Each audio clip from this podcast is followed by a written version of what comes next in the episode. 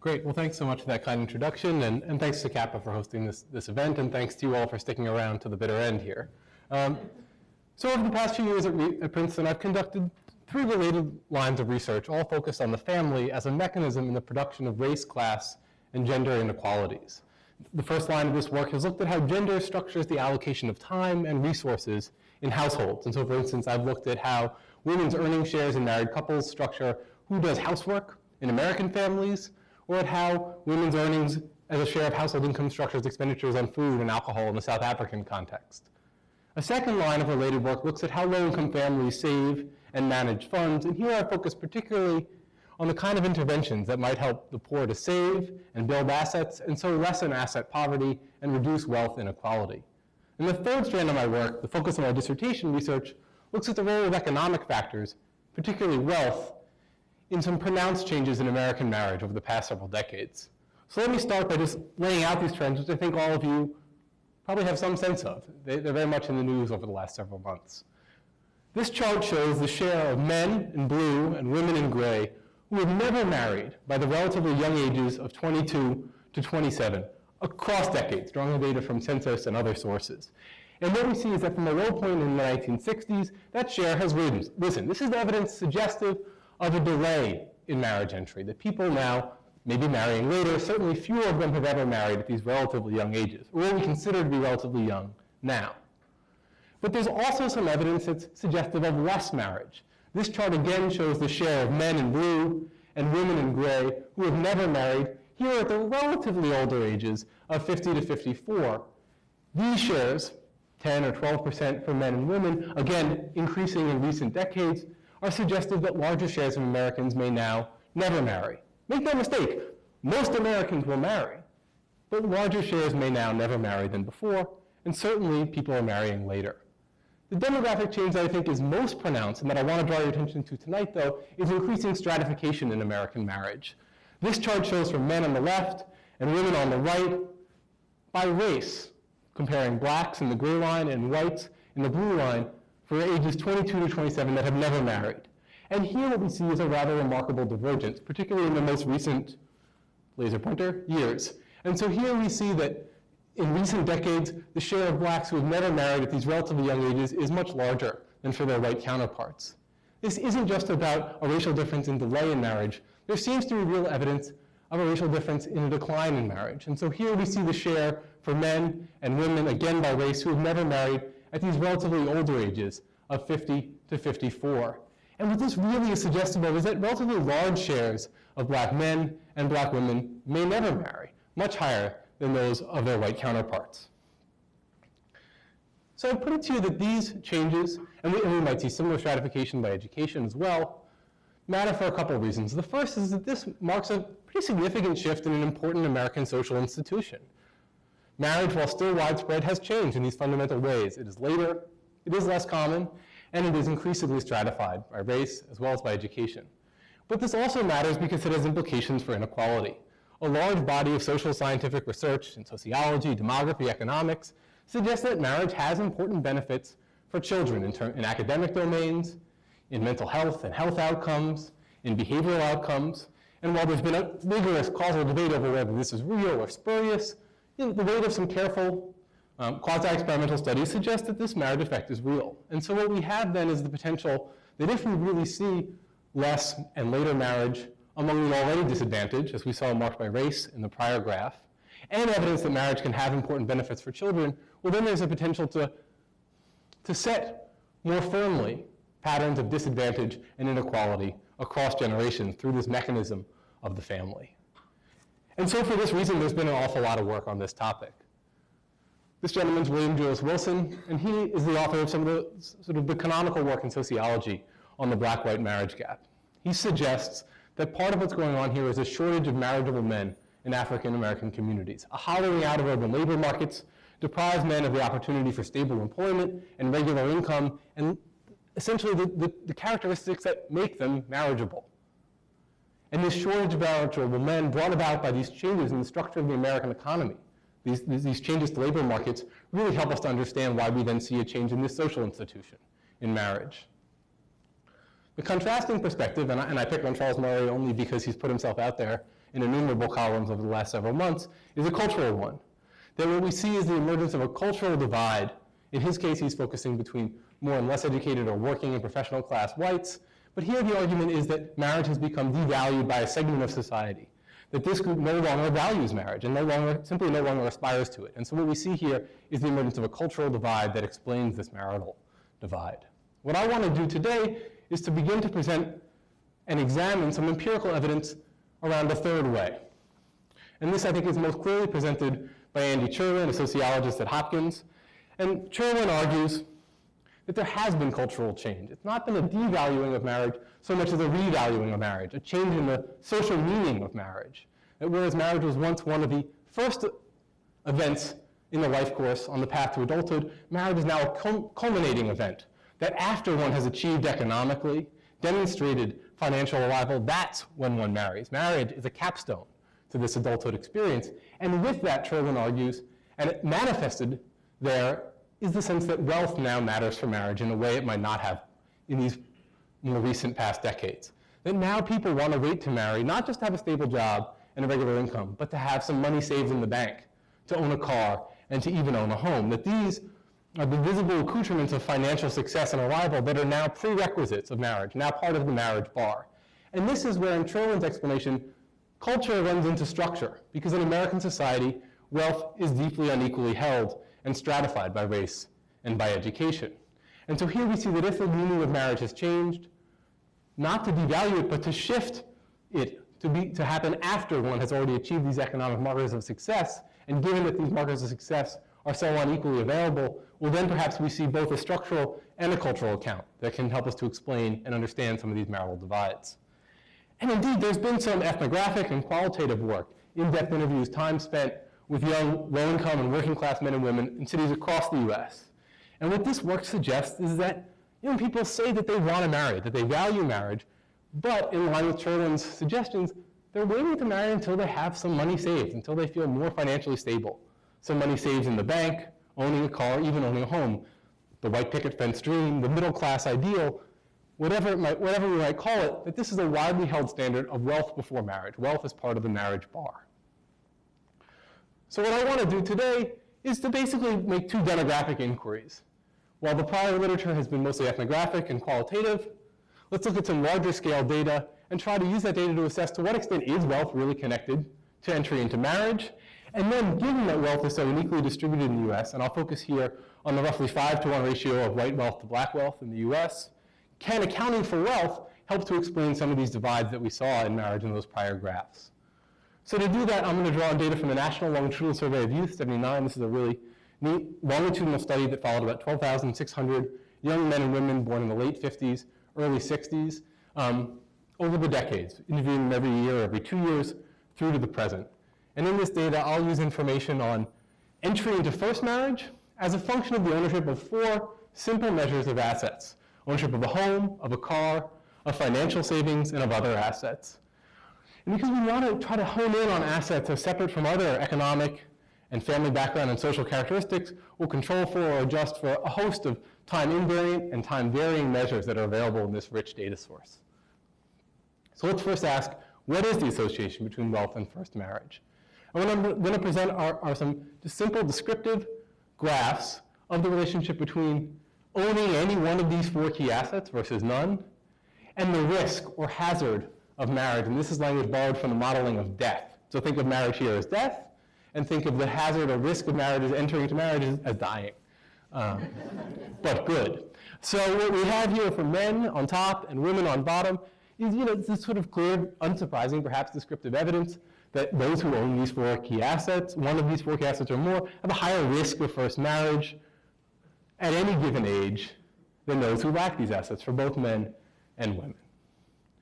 We can adjust for those characteristics I talked about earlier. Perhaps this is just about employment or income, religion, family background. So we adjust for those. And what we see then, and the dots represent a point estimate from an event history model, and, and, and, and the gray bar is the confidence interval around that. What we see for men is some evidence that owning a car is positively related to the risk of entering into first marriage at any given age, raising the risk by about 50% over their non-car owning peers. That having some financial savings, just having some money in the bank, as many but not all Americans do, raises that risk as well for men.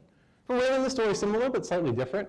Car ownership also matters, as does the ownership of other assets. And that's an other I can't unpack terribly well, unfortunately. Okay, so we see a relationship between wealth and first marriage, but we know that these assets are not equally held across the population. And in this data and any data you turn to, blacks are far less likely to own these key assets than their white counterparts. Can accounting for that kind of gap in wealth ownership help us to explain some of the gap we see in marriage entry by race? So what these two bars show are the difference in the risk of marriage at any given age for black men and black women relative to their white counterparts. And so it was a, a bar that didn't uh, extend from zero would be no difference. This is adjusting only for age. In the second model, we'll add in these adjustments for labor market characteristics, for, for welfare receipt, for school enrollment, for education. In doing so, we see it, it shrinks that black disadvantage somewhat for men by about 20%, as it does for women. In the third model, we'll just include these four simple measures of asset ownership, of a home, of a car, financial savings, and of other assets. And we see that doing so goes some way, goes some ways towards further diminishing this black-white gap in marriage, shrinking the, the male disadvantage by about 30% over the estimates from Model 2 for men, but not really having much of an effect for women. So it seems here that, that it's men's assets in particular, and the differences in black men and white men's ownership of assets that really have some role to play in explaining some of these, but not all of these, disparities in marriage entry. So, so far I focused on a sort of demographic accounting of this argument. But I think a key part of this argument is the cultural piece. This is culture running into structure. So here we have some structure. But I think we might also ask, to what extent is this really about a unique cultural meaning of marriage? And to what extent is this just about, you know, before entering into a long-term co-residential relationship with someone, you want to see that they're sort of well-situated, that they have some savings, own a car, these sorts of things. So I think we can get some leverage on this with a, with a sort of critical comparison. If this is really the case that wealth matters for marriage because marriage has this unique cultural value in which you want to have economically arrived before marrying now, well then we should see that wealth is related to entering into marriage, but not into some other co-residential relationship that wealth matters for marriage, but not for cohabitation. And so to try to look at this, I use data from a second source, the Fragile Families and Child Wellbeing Study. This is a, a great study housed here at Princeton in the Office of Population Research. Uh, Sara McLanahan is one of the PIs. Um, and it follows the parents and children, um, the parents of children born between 98 and 2000 in large US cities, mostly focusing on unmarried parents. And we will follow up over nine years following the birth, and we include in this survey a, a number of rich covariates, including data on whether these unmarried parents who were unmarried at birth subsequently entered into cohabitation or into marriage, and whether they owned these three key assets of a home, car, or bank account.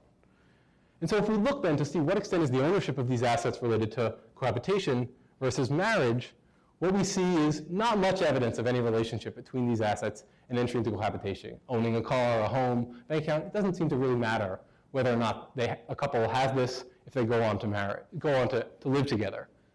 But having these things really does matter for whether they're going to marry. And that's in real contrast. So we see that men owning a car, a bank account, or a home increases the relative risk of entering into marriage, but not cohabitation. That women owning a car or a home increases the risk of entering into marriage, but not cohabitation. While indirect, this evidence does, I think, point to some ways in which marriage does have this unique cultural value, which is manifest in the relationship between wealth and marriage. So to sum up a bit, you know, we have this sort of third way explanation, the sense that there may be a way in which marriage has changed, not to devalue it for Americans, but to revalue it, to change its social meaning. And that a piece of that is that wealth, stocks of assets, not just the flows of income, matter for marriage now in a way they didn't in the recent past. And we see evidence of that here in this demographic data, and evidence also that the inequalities in wealth in American society may help to explain some of that same stratification by race, and then results I haven't presented by education in, in American marriage. And then finally, some suggestion using these similar methods, these demographic methods, of a unique cultural value of marriage as opposed to other forms of co-residence. Thanks very much.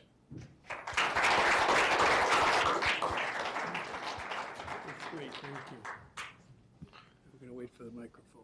Okay. Questions?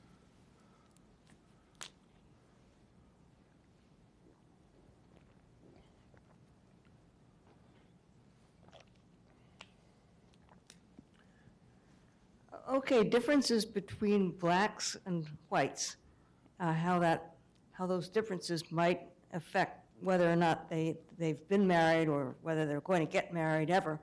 Um, Isn't it true that blacks in this country uh, have lower, have poorer health than whites? And in general, uh, on average, they're, is it the, they're more obese or the, the, the percentage of obesity is higher in blacks? I mean, isn't there quite a discrepancy between the two races in health status? And couldn't that explain to, a little bit anyway, uh, as to whether, whether a black person might want to get married? I mean, say a black person himself or herself is in poor health, or the person looks around and many other blacks are in poor health, the person might decide, hey, I don't want to get married, what's the point of getting married? In terms, thanks. So I think that's, I think, you know, there's sort of a a dual hypothesis there. One is that why, why marry someone who's in poor health? What a burden to take on. Another is I myself am, you know, poor health. Um, and so I can't speak to the, to the evidence on, on these disparities in health, although they're well, they're well known. I don't have the, the specific numbers at my fingertips. But I think what you point to is, is a viable hypothesis, and, but also evidence in the same way that wealth might operate of this sort of cyclical nature of these disadvantages, right? Because I buy that, and I think there's evidence that suggests that, that health is the bad health is negatively related to entry into marriage. Um, but it's also the case that marriage can confer some health benefits, particularly for men. Not, not so much for women, but for men in marriage. And so there we could see a, a sort of similar cycle to wealth, in the same way that wealth may be connected, connected to marriage, and marriage actually helps people to build assets, the research suggests. And so there we see a, a sort of cycling disadvantage, cumulative disadvantage. For health, we might see a similar argument. If those who are unhealthy are less likely to enter marriage, and marriage confers some health benefits, they miss out on that, and in turn, you know, accumulate that disadvantage. So I think it's a viable alternative. We can control for it in these models, um, and, and it, doesn't go that far towards diminishing th- this wealth um, effect. But, but you know, I think it, I think it may speak to similar processes at work, or could be at work there.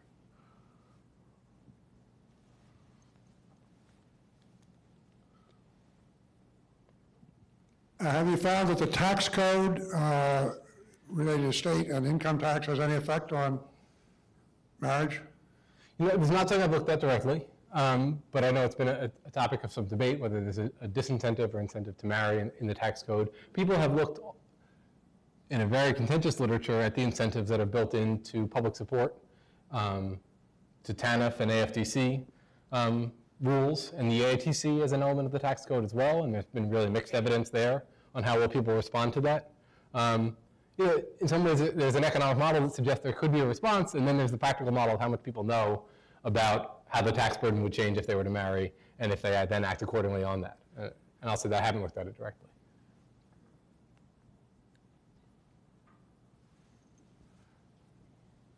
Do you think with the increase of people having the, uh, these objects of value now before they get married, rather than get married and then earn them together as a couple, and the increase in the divorce rate, uh, are more people likely to go into their relationships with a prenuptial agreement to protect their assets that they had before they came in?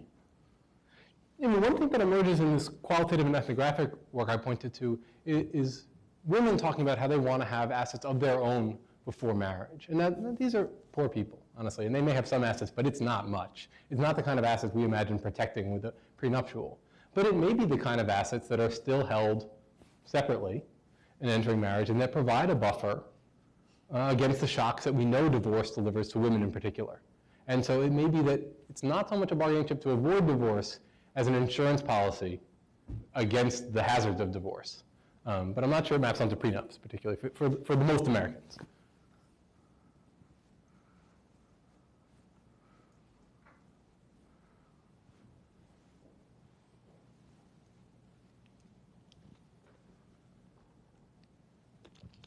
Uh, So two kind of related questions. One, um, why do assets in hand seem to, or why do you think assets in hand seem to matter more than earnings potential? Right? I- Economists might tend to kind of counter that by saying that earnings potential has a kind of net present value of some, you know, quantifiable amount that should in some ways be kind of uh, equivalent to assets. That's another way. And um, my other question is, what about debt? What about the kind of rise of, of personal uh, educational debt among young people? I mean, is this where does that kind of play into this story? Great. Um, So th- the first question is that, you know, you, I'm focusing on a very narrow kind of asset, on financial assets, financial capital, as distinct from human capital, which we think that would be really important because that sort of promises over a longer term horizon um, than this, you know, very small amounts of assets, which may come and go in a sense. They may be far less permanent than the human capital that people accumulate. And I think uh, one way to think about this is to crudely split our population into two bits, highly educated and less educated. And for less educated people, I think you can see an argument for why financial having financial assets might be a distinguishing characteristic.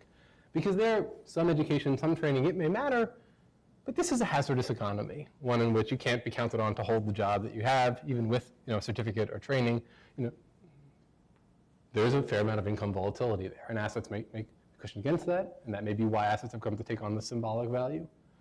But then we can also look at this other group, th- those who are highly educated. And it's certainly true that education has a powerful effect on marriage, increasingly so. So for men, there was always the case that more education was positively associated with marriage, and that, that, that's now true for women as well uh, in sort of recent, in very recent years in, a- in a way. Uh, and there it may be that it's, that assets do matter, but what's conspicuous is not having these basic assets. So if you're highly educated and you still don't have a bank account and a little money saved, like something is not right. It, it is a culturally valued asset, but it, it, the value is in its presence and, and conspicuous in its absence for this group. Um, and, and that may be one way to think about it. Second question was about the role of debt, and I think that's real. This is data for people who are marrying mostly in the 80s, maybe the early 90s, and student loan debt, which I think looms very large, is, is order of magnitude less um, for these folks coming through. And I, and I think it would be very real if we were to sort of get the next cohort, or really three cohorts on, um, from the folks I'm looking at here. And there's been a couple papers that have tried to look at debt in that way. It's important what kind of debt you look at. Because if you look at the debt on a car, it looks positively associated with marriage because it got you a car. But if you look at, and maybe if you look at student loan debt, it's probably associated unless you, you need to carefully net out education. But maybe credit card debt, not, unless it got you some really nice stuff. Um, so I think it, it's, it's trickier than we think, but, but I think you know, if you were able to measure everything right, it's got to be true. And I think it's more true now. Uh, You, you began the, the discussion by saying that there was a real social benefit to marriage that, that's been measured and it's not really in dispute. And then, and, and then you went on to talk about the issues of uh, why people aren't, or they're, they're getting married later or they're not, they're, they're, they're not getting married at all. And the reason for that is they don't have the wealth. So the, the question then is obviously, what, what do you do as a, as a social practitioner to try to fix that? Are, are you saying we should go back to the dowry or something like that? Inadvertently, people may have done it themselves. Um, uh, so I think it's a really hard question. Um, you know, what we have done so far, and what I think people have pushed back against, is the interventions on marriage have been to convince people they should get married, and that marriage is really worthwhile. And my work doesn't show this, but it builds on the work that suggests that that's really not what you need to do. That people are well convinced. They want to get married, they just perceive barriers to it.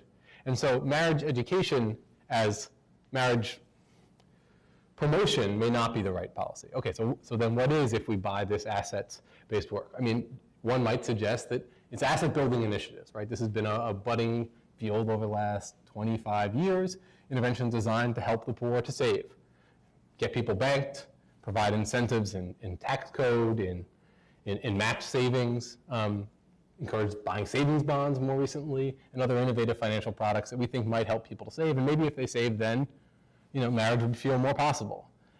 And I think there's maybe a case to be made for that. The, the risk for that, though, is that that presumes a world in which it's sort of, there's a, there's a rationality to why assets matter for marriage. It might just be that if we got everybody some assets, it would no longer be the distinguishing characteristic that marks the marriageable from the unmarriageable, and we'd move right on to something else. Um, it's hard to know. I mean, an experiment won't tell you that, right? You can't just do an experiment where you give some people some wealth and some people not, because you haven't changed the social reality. You've only changed a narrow control and treatment reality. Um, so I don't know how we know that, but you might just say, well, that's okay. We, should just go ahead with these asset building missions anyway. But You can solve those at Berkeley, the oranges.